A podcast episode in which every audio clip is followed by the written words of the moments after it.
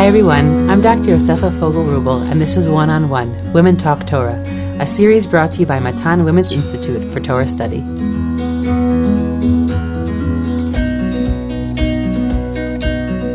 Welcome back to Matan's One on One podcast. Today's episode is dedicated in memory of Moshe Bina, the son of Rabbanit Malka Bina and Rabbi Aaron Bina, who passed away this past Hoshana Rabbah.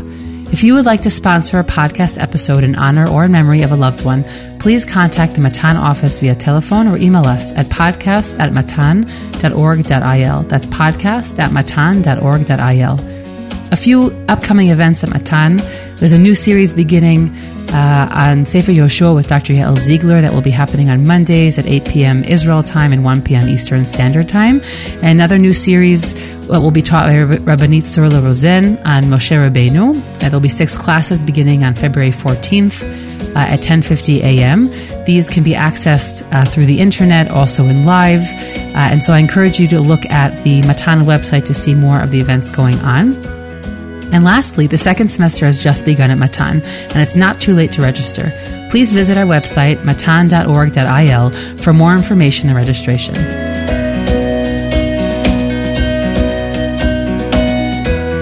Now back to the podcast. Each week, we spend 30 minutes speaking about a seminal figure or idea on that week's Parsha. Today, I have the pleasure of sitting down with Matan faculty member Tanya White to speak about Parshat Ki Tisa. Tanya, it's great to be sitting here with you again. It's brilliant to be back, Yosefa, with you. Okay, so let's take us in. This is obviously one of the most seminal parshiot in, uh, certainly in Sefer Shmot. Uh, I would say the biggest event since we, we managed to get out of Egypt. Uh, and I'm really curious to hear what you have to say about the, about the parsha. So I've always found the event of the Egel fascinating. Um, it kind of beckons us to think about or to question how could it be that there's people who have just witnessed miracles in front of their eyes, the splitting of the sea and the makot and all the various things that we, we, we, read about could have all of a sudden built a seemingly uh, idol or an idol that looks like an idol um, after having witnessed everything they saw. And it really made me think a lot about why that would be, what kind of mindset those people would have been in to have done that, and maybe even question the very basis of what exactly they were doing when they built the Egel. What did the Egel represent? A few years ago, a friend of mine introduced me to the workings of the German Jewish psychologist, social psychologist and psychoanalyst Erich Fromm. Um, actually, the original book I read was called Religion and Psychoanalysis, which was absolutely phenomenal. Um, and then I started looking at a bit more at his works, and I read a book that totally shifted the way I understood not just the episode of the Egel of the golden calf, but generally the whole narrative of the people coming out of Egypt and the whole narrative of Moshe at the burning bush. Um, and it, in some ways, actually, I have to say that the book itself transformed the way I looked at my own reality. It's very rare that a book kind of sits with you for so long after you read it. And that was one of those books. Um, and the book is called To Have and to Be. Um, it's a book about the way in which we approach reality, the way in which we approach our, our lives. Um, and what I would love to do, Yosefi, is to actually outline the idea in the book first before we, before I apply it or show you how he applies it actually to um, the episode of the golden calf. Now I know that perhaps it's not um, the classic, it's not a classic commentator on the Torah. Um, one wouldn't necessarily look to Erich Fromm to kind of elicit some kind of meaning from from you know from the Torah text. But I have to say that for me, it has been immensely formative um, in reading again not just this narrative of the Egel and Ki Tisa, but many other narratives in the text. You know, Tanya, after you outline the ideas, I would love to circle back to that question later of why why do you think and here I'll give you time to think about it why uh, Why do you think that it was so transformative for you? What, what was it about this idea particularly? Okay, so I mean, I think as we talk, um, I'll, you know, it, you'll it'll be illustrated through what I'm saying. Okay. Um, but I'll definitely circle back to it afterwards as well. Mm-hmm. Um, just a, a, small, a little bit of background on Erich Fromm. He lived from 1900 to 1980. Um, he originally was from Germany, from Frankfurt, and he um, managed to escape um, to America, where he resided afterwards. He, he, lived the rest of his life. His PhD, his doctorate, actually was on Jewish law. Interestingly enough, that is surprising. Um, yeah, really surprising. Um, well, not so surprising actually when you read his books. Funnily enough, um, but he obviously his training and his um, profession was as a psychoanalyst and he wrote a lot. He wrote many books. Um, at the end, I'll perhaps recommend you three of which I personally um, really, really uh, uh, um, kind of identify with. But um, I really recommend people reading. They're not long. All of them are quite short, actually, and they are very, very edifying. Um, I think, anyway. Um, so let me talk about to have and to be. So he speaks about the idea that we approach the world in two different ways. One is through the mode of having and one is through the mode of being. And he actually begins by, and I'd like to just share this for a minute. He begins by reading or by presenting two different poems. And he explains that each of these poems are about flowers or about nature. Um, and they explain or they illustrate these two different modes of existing in the world the modes of existing in a having way and the mode of existing in a being way. So the first one and they're very short so I'll literally just very quickly read them. The first one goes like this uh, flower in a crannied wall, I pluck you out of the crannies. I hold you here, root and all, in my hand. Little flower, but if I could understand what you are, root and all, and all in all, I should know what God and man is. Okay. So, and he explains that this, in this poem, essentially what you're doing is you're looking at the flower or whatever it is, right? Um, something from nature and you want to possess it. You want to pick it, you want to have it, you want to hold it, but by doing that, what you're actually doing is you're taking the life out of it. Okay, you're you're trying to possess it, you're trying to hold it, you're trying to encapsulate it, you're trying to identify it, you're trying to define it. You're putting it into a box. Then the second one, which is far shorter, goes like this. When I look carefully, I see the Nazuna blooming. It's a type of flower by the hedge. That's it. Um, this could be an ad for the uh, for the Chevra Teva. Exactly. Right? The, the, exactly. the keep keep the flowers out in the in the fields. don't don't, don't pick the them. flowers. Don't exactly. Them. Exactly. But I think it's so beautiful what he's saying here because what he essentially he he obviously he unpacks it and he explains it.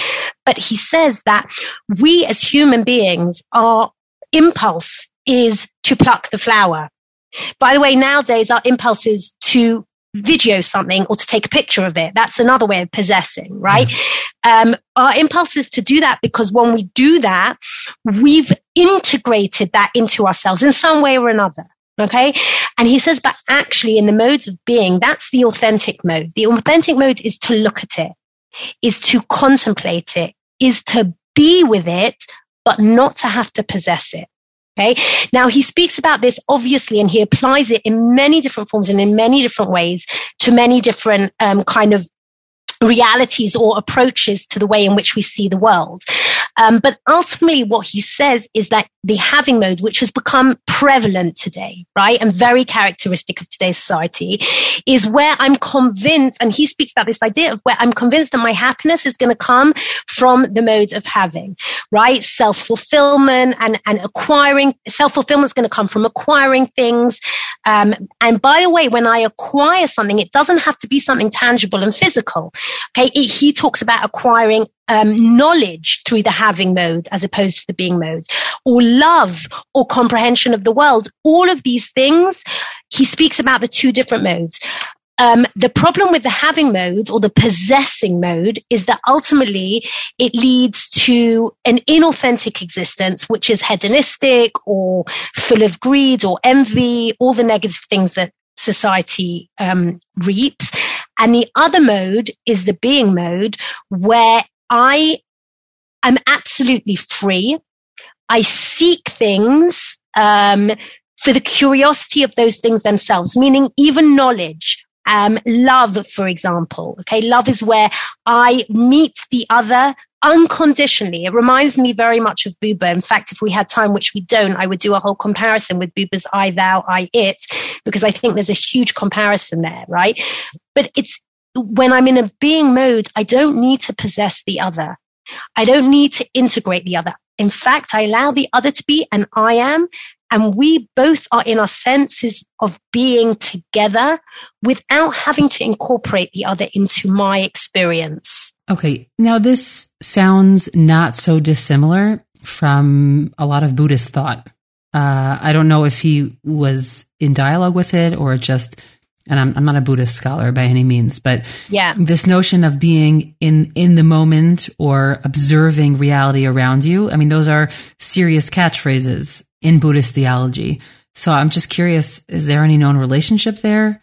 Um, I mean, I believe there's also people can come to certain truths from all different angles. It doesn't it doesn't have to be, but it just sort of springs up to mind as you're speaking so there's no question that I, I, also notice a parallel between and, and it's and again he was writing he wrote this book actually I can't remember exactly what year it was I'm just looking now and think he wrote it, this was originally published in 1976 right which was also okay? a heyday yeah. of Buddhist uh, you know Eastern practices being integrated into America for sure and I think for sure he was probably influenced by it but he his um, argument comes from much more. I mean, he argues anyway that it comes from what he's witnessed in his clinic, in his therapy, um, and from how he believes um, one can le- can go through some kind of cathartic. Um, I know redemption's the right word, but process, cathartic process, therapeutic process. Um, and he, what he says he witnesses is that people that are in the having mode hold on to pain and to other things much more than people who are in the being mode. So I, th- I, think that's also really interesting observation. I'm sure he was probably influenced. I mean, there's there's definitely a lot. Yeah, of, that's pretty classic. Also, that that yeah. sentence also is something that really comes very up very strongly uh, obviously, yeah, you you don't allow yourself to be emotionally engaged in things when you're just observing them from afar. But then there are things where we can't help but not be, you know, a sort of omniscient observer. Right. So he doesn't totally um, negate the having experience. On the contrary, he says part of being a human being is to define. You know, we have to define things and we have to categorize and we have to, um, you know, in order to learn, that's how we learn. Um, and actually, talking about learning, it's one of my most I hope you'll, uh, you'll, you'll allow me to share one more thing that he says because it's my favorite part of the book where he differentiates between the having and the being mode when it comes to learning. And he says that in the having mode, the student comes to the lecture already with a priori knowledge, meaning already with things that he wants to get out from the lecture, things that he wants to know. And that student will write and they'll keep their notes and their notes are going to represent exactly what they learn, but there's no integration. He says students in the having mode have but one aim to hold on to what they learned either by entrusting it firmly to their memories or by carefully guarding their notes. They don't have to reproduce or create something new, he said, right? And he continues, but then he says that students in the being mode, and I'm trying to find where he says it exactly. Um, I can't find it here right now, but he says student in the being mode want to, they, they come to the topic and they are processing it. They allow the knowledge to stand in and of itself. They allow themselves to be, to be changed by what they hear, right? And it's not just in order to possess the knowledge, but for the knowledge to possess them or to affect their being. So I think that was also beautiful. I love the way he he speaks about learning because it's not your it's not your classic way of thinking about having and being, but he applies it so beautifully. You know, recently I also was reading something that's related where you know the, the writer was speaking about how university used to be a place that you went to to form your character um, but that you know, nowadays it's sort of just like a supermarket for different ideas. And that I think it really is echoing exactly what he's saying. But if, uh, if you're going there to form your character, you're going there to hear things and to be changed by them. You're opening up a book because you want to come out differently at the end of the book. You're going to a class because you're open to what it might do to change your ideas, your values, and, and how you operate in the world. So I think that that's a really powerful idea. Yeah, so you might have read it. I read it in the Coddling of the American Mind um, by Jonathan. I read it Haidt. somewhere else, but he but he was quoting him as well. So they're all related ideas. Yeah. So and there he talks about the idea of cancel culture and what we're losing in the universities by cancel culture, not being exposed to something that might challenge our pre-existing conceptions. Um, and yeah, I mean, I totally that's totally aligned with what um, Erich Fromm's saying here.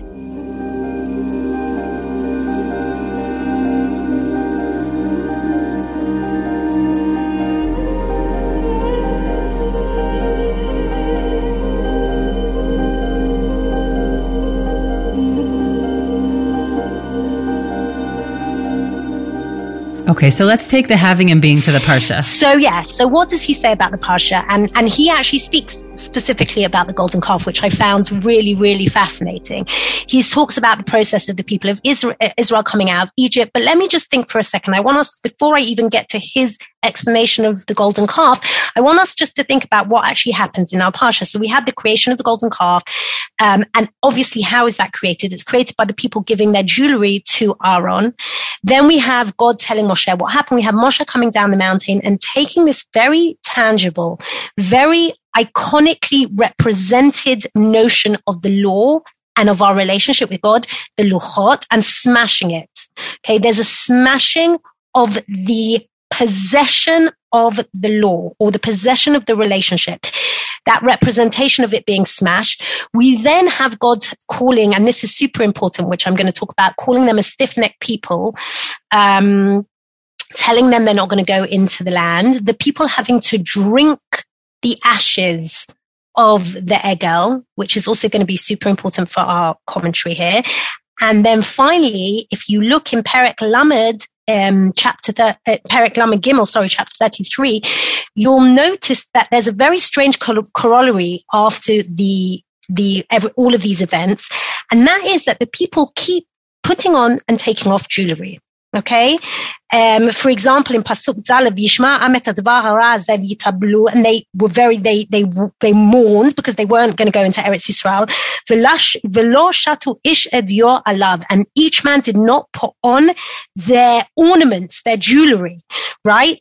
And then again, afterwards, God, not only did, did they not put them on, but Hashem turns around and says to them, says to the people, At the second I can't find the actual pasuk, but he turns around to people and he says that they shouldn't adorn themselves with jewelry.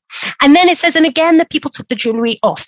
Now, again, why this obsession as a corollary to the whole story with the taking on and the taking off of jewelry, which is also something that's really um, important and very, very often juxtaposed to this notion or this bitui, this expression of being an amkasha or a uh, stiff-necked people. Okay, so those are the four things that I want to kind of focus in on the parsha, and I want to try and understand how this paradigm that we've set up of the having and the being from Erich Fromm can in some ways help us to unpack or to understand this episode in a slightly different way to the one that we may have until now understood let's just think for a second about the people. And this is what Erich Fromm himself really speaks about. So I want to explain to you what he says, and then I want to add on a bit more of how I have expanded this idea slightly. So he speaks about this idea that the people of Israel lived in a society whose quintessential value was the notion of having the whole of the Egyptian mindset, the culture was this idea of having so much so that they were even buried with their possessions. Sometimes they were even buried with their family alive.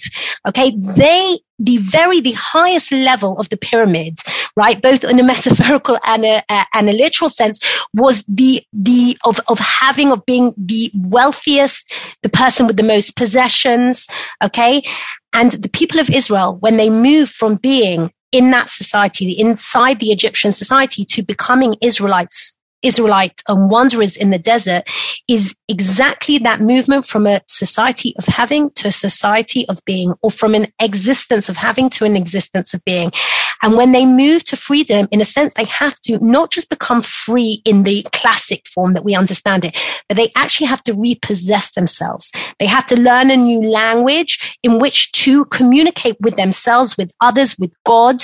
They have to be taught that possession and ownership is not what defines relationships.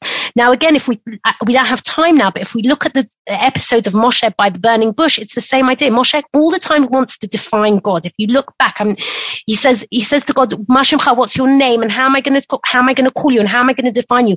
And what's Hashem's response? Eh, yeah, Asher, eh, yeah. I will be what I will be.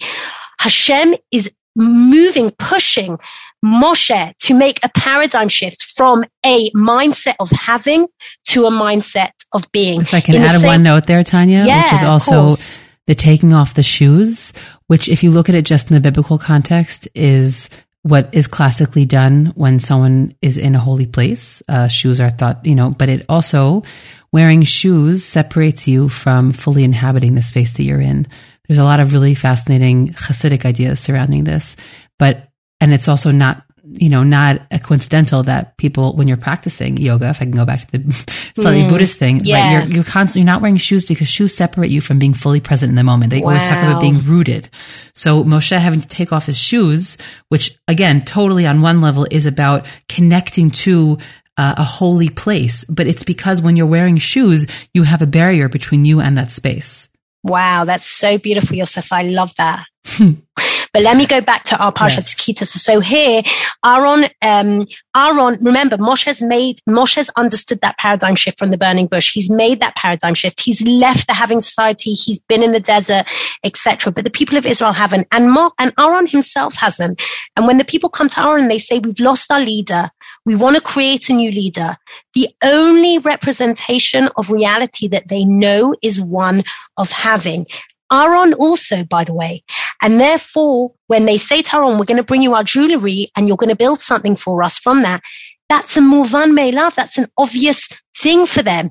It's not and, and, many of the commentators, obviously Erich Fromm is not the first to say this in terms of the fact that the, the Egel what didn't represent them idol worshipping. The Egel represented them trying to, to, um, fill in the void that had been left when Moshe went up the mountain, the void that had been left when God wasn't uh, uh, um, creating miracles in front of their eyes. They were trying to fill that void in the only way that they knew how, and that was through the mode of having. The second thing that I think is, and I, by, by the way, I'll just read for you very, very briefly what Erich Fromm himself says. Okay. It's so beautiful. The history of the Exodus moves to a tragic end. The Hebrews cannot bear to live without having. Although they can live without a fixed abode and without food, except that sent by God every day, they cannot live without a visible present leader. Thus, when Moses disappears on the mountain, the desperate Hebrews get Aaron to make them a visible manifestation of something they can worship, the golden calf. So that is what it is. It's the having because that is the only mode of existence that they understand. And therefore, it's no surprise that when Moshe comes down the mountain, instead of bringing the luchot down to them, luchot being representative or manifestation of the covenant between the people of Israel and God, he smashes the luchot. And by the way, it's not a smashing. It's not an impulsive smashing. Moshe knew exactly what was happening. He saw it already from on high. The smashing of the luchot was purposeful. Yeah. He came down and he purposely smashes it because it represents the smashing. In Erich Fromm's language, it represents the movement from a relationship of having to a relationship of being. Now, it's no surprise, Yosefa, obviously. Uh, uh, um, what does it remind you of that they have to drink the ashes of the Egel? Who else had to drink ashes? The Sotah. The Sotah. Right. Right. Chazal pick up on that. Chazal pick up on that, every, everyone, and the Midrash picks up on that, obviously. Okay, the Midrash in a very powerful way picks up on that idea. But why do they have to drink it? So again, it goes back. And by the way, Erich Fromm speaks about this, the idea of cons- consumerism. Consumerism is a society whose highest, the pinnacle of society, okay, is the having mode. That's what consumerism is. When I want to consume everything I see. Okay. It's, it doesn't mean I want to literally eat it, but that's what it is. In a sense, when we are told that they have to consume the calf, it reminds us of the sotah. What's the sotah? The woman who has harloted herself. And what's the, the book in, in Tanakh where we see, uh, uh, this represented in the best way possible. Hosea. Okay. Remember God calls on Hosea and says, you want to know what it feels like? To be cheated on, like the people have cheated on me, go and marry a harlot, go and marry a prostitute, and then you'll see what it feels like. And the most beautiful, beautiful idea that comes out from that is the idea where Hashem turns around um, to um, the people of Israel, basically through Hosea, and says, Tikri'i ishi velo tikri'i od bali. Call me your husband, don't call me your owner. Right? That's what he needs to teach the people. That uh, the Isha Sota reminds us that of, of a situation where a husband and wife exist in a relationship of having rather than being. Of an ownership rather than a partnership. Of ownership, exactly. Rather than Beautiful. a partnership. In a partnership, you can be. Beautiful, exactly. Um, but where one owns the other in that kind of agreement, you don't have space for that kind of relationship. Exactly. And it goes back to Buber, right? You're looking at the other as an object rather than a subject, as an it, as a means to an end, rather than a thou. I have a question, Tanya. How, how do we see that as a story continues? Meaning ultimately, Moshe comes down with another set of luchot.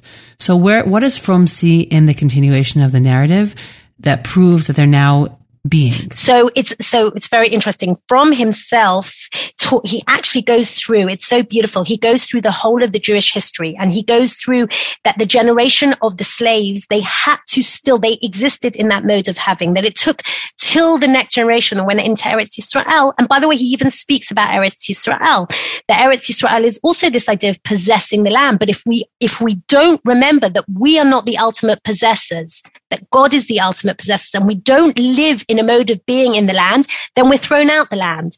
And he speaks about the destruction of the temple and he speaks about the rabbinic age. He even speaks about the New Testament. He goes through the whole thing and he basically shows how we meant to be balancing these two notions of having and being.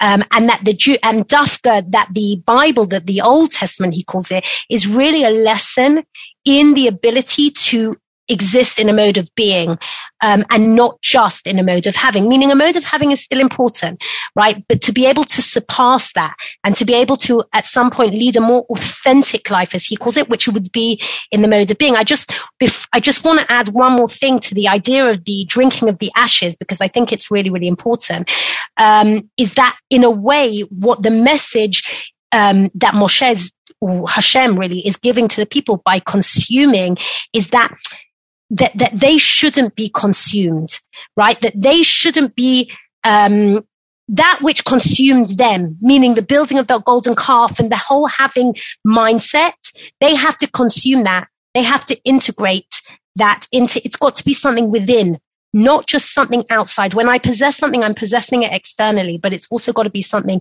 internally. They have to internalize the message of the golden calf. I think that's really kind of the important idea. So the corollary of the story that I mentioned about them taking the jewelry off and putting the jewelry off and God te- uh, on and God telling them to take the jewelry off is obviously a corollary to that idea of having and being that the, there's a time and a place for ornamentation. And this was not the time. The time for them was to take off all of those things that remind them of the having mode. And the final idea being called the stiff-necked people and what that represents, I find it very bizarre, that expression, am oref.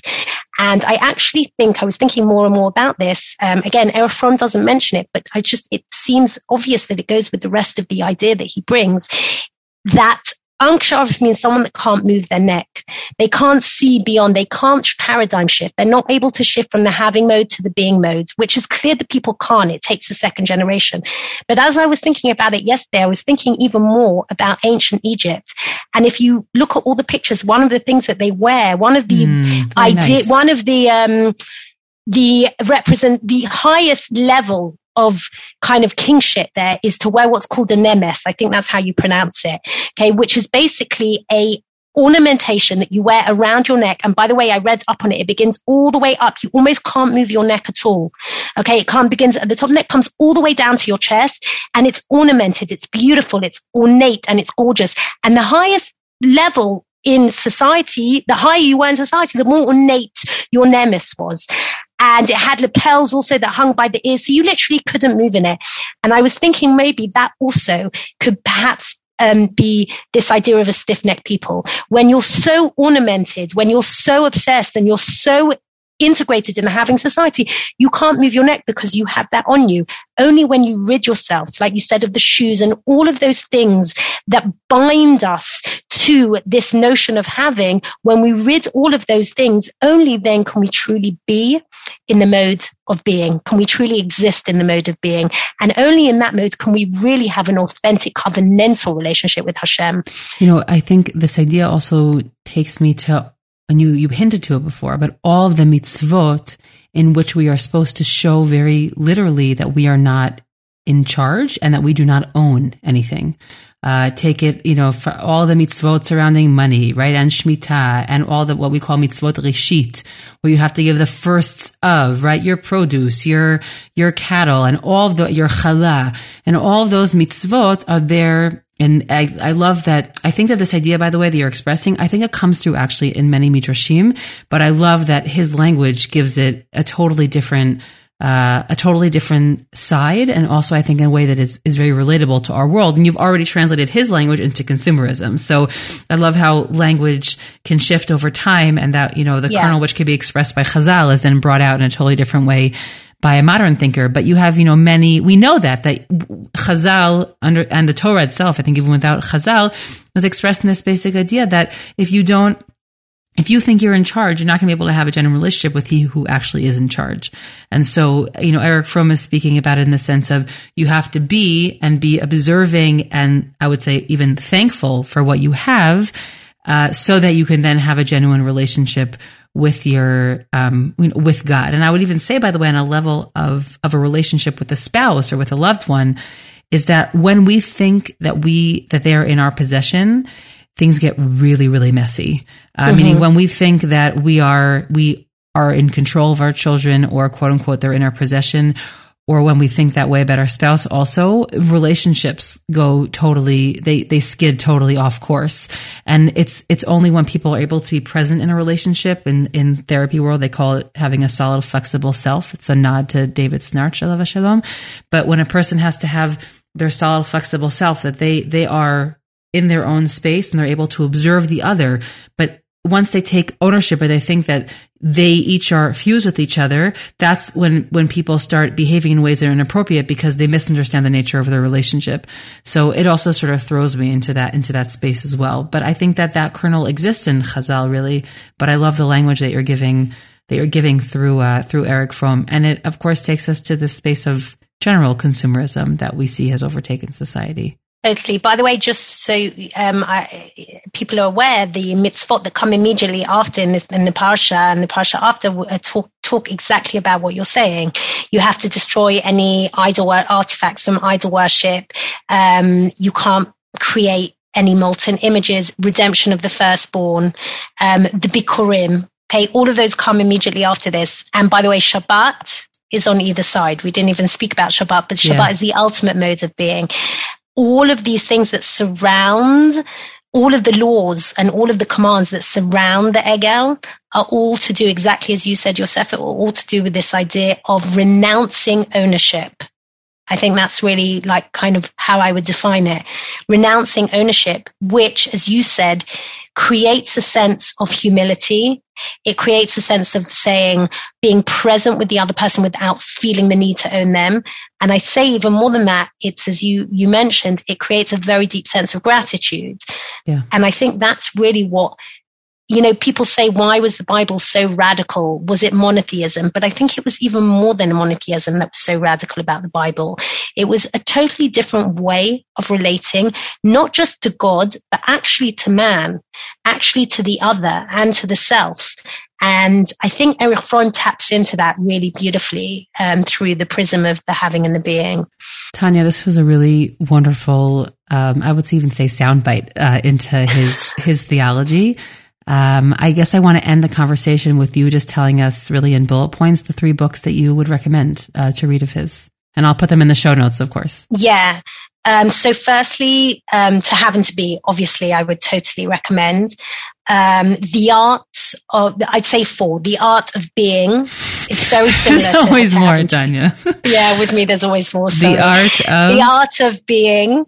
Yeah and the art of loving. Yeah, that's, the, that's the one that people hear so about beautiful. More. The art of loving is beautiful. And I tell you, the book that took me to him is called um, Religion and Psychoanalysis. And I, I personally, it's one of my favorite, my personal favorite. It may not speak to everyone, but it's also, and they're all very thin books. They're very, very reader friendly.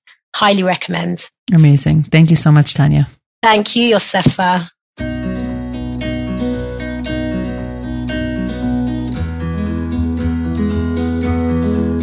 I hope you enjoyed this conversation as much as I did. I'm Dr. Yosefa Fogel Rubel, and this is One on One Women Talk Torah, a series brought to you by Matan Women's Institute for Torah Study. Thank you to the entire Matan team for their input. Please do one on one and women's Torah learning a small favor by sharing this podcast with family and friends so that we can reach new listeners. You can stream and download these episodes on Spotify, iTunes, and Matan's website, and write us any feedback at podcast at matan.org.il. That's podcast at matan.org.il. Thanks for listening, everyone.